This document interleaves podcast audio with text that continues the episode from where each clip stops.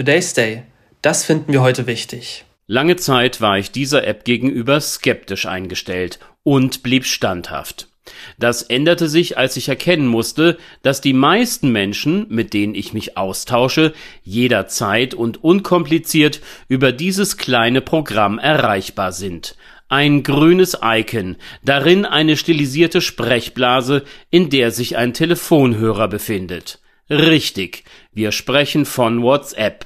Die einen lieben dieses Programm, andere Menschen möchten es aus unterschiedlichen Gründen nicht auf ihrem Smartphone installiert wissen. Wenn von WhatsApp die Rede ist, egal in welchem Kontext, dann steht immer sofort das große Thema Datenschutz im Raum.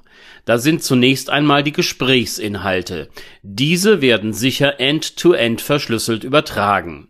Was Sie also jemand anderem mitzuteilen haben, kann sonst niemand lesen, auch nicht der Facebook-Konzern. Problematischer sind die sogenannten Metadaten, also Informationen über Daten, die vom Betreiber des Messenger-Dienstes gesammelt werden, die einzigartigen Profilbilder, Standortdaten und sonstige von ihnen für den Dienst zur Verfügung gestellte Informationen.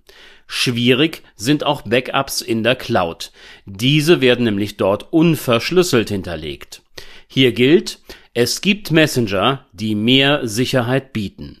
Wer sich für WhatsApp interessiert, sollte sich mit dem Datenschutz bei dieser App aktiv auseinandersetzen, bevor er sie nutzt. Dass man dem zum Programm gehörenden Mutterkonzern immer wieder auf die Finger schaut, scheint geboten und wohl notwendig.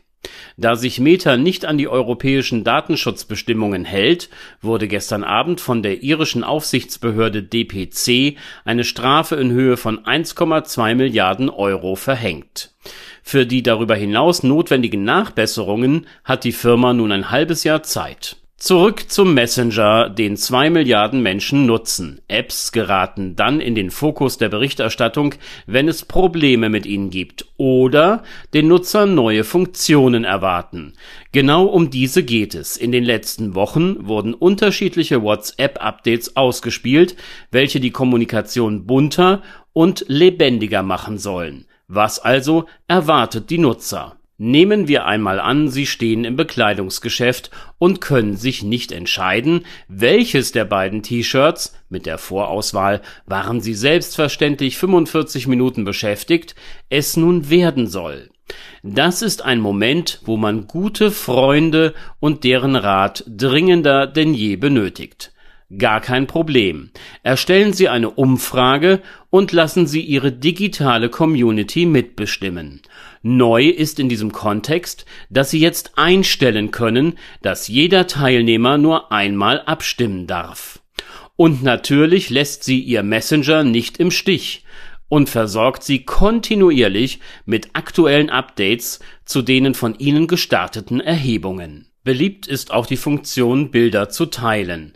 Davon mache ich regelmäßig Gebrauch. Entweder im Tagesstatus oder individuell mit Hilfe des Weiterleitens.